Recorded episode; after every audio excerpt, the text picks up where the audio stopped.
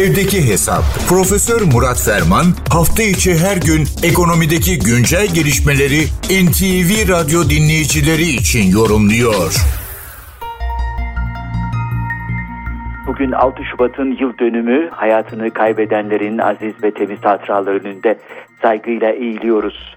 Deprem hayatın bir gerçeği, yaşadığımız coğrafyanın da vazgeçilmez bir değeri diyelim. Çünkü netice itibariyle bu çerçevede gerçekçi olmak ve gerekeni yapmak durumundayız.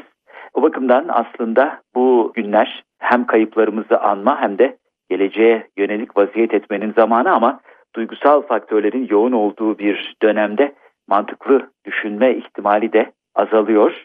Üstelik böyle bir takım büyük e, laflarla tabirimi mazur görün sonuç almak mümkün değil. Netice itibariyle 1999 miladını gereğini yerine getirmemiş, onu kaybetmiş, o şansı kaybetmiş bir toplum olarak şimdi ikinci milatlar, üçüncü milatlar vesaireden bahsetmek ne kadar gerçekçi bilemiyoruz. Ama herhalde şu gerçeği bir kere daha vurgulayarak bunu tamamlamak isterim. Mantıklı ve kademeli bir çözüm içinde olmak durumundayız. Reaktif yaklaşımlardansa proaktif yaklaşımlar ekopolitik bir e, ziynettir. Bu ziynetin değerini bilelim. O bakımdan üçlü bir süreç söz konusu olmalı.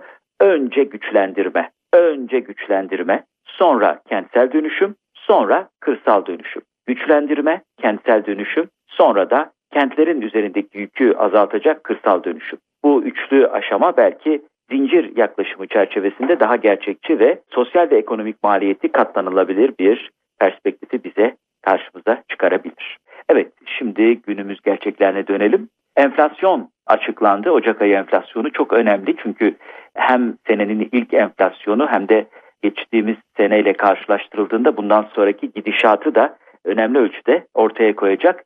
Bizim e, TÜİK e, modeline göre oluşturduğumuz e, kendi modelimizde bunu çalıştırdığımızda daha evvel makalelerimizde de açıkladık. 7.2 ile 8.4 arasında bir tahmin aralığımız vardı. Beklentilerin çok altında 6.70'lik bir tüfe açıklanmış oldu. Geçen sene e, Ocak ayında 6.65'ti bu. Bu aradaki fark 0.5.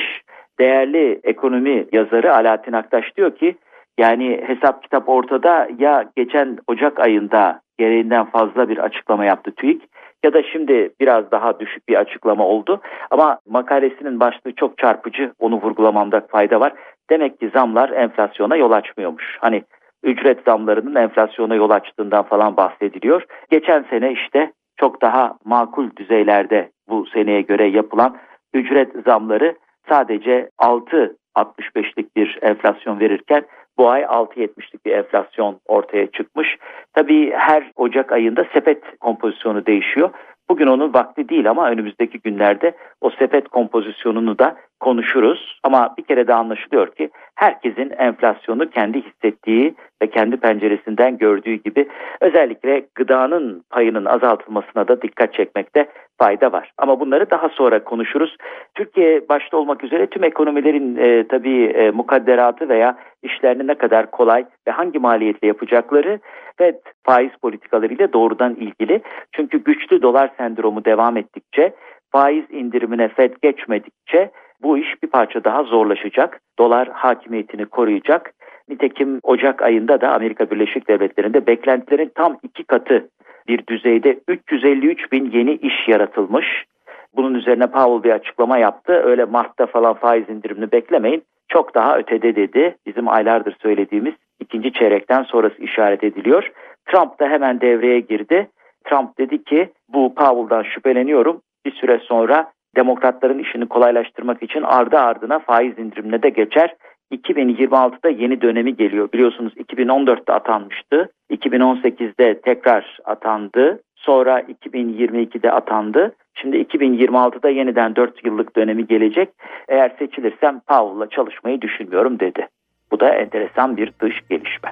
Bu genel bilgi paylaşımı çerçevesinde değerli dinleyenlerimize katma değeri yüksek ve yüksek katma değerli bir gün diliyor. Huzurlarınızdan hürmetlerle ayrılıyorum.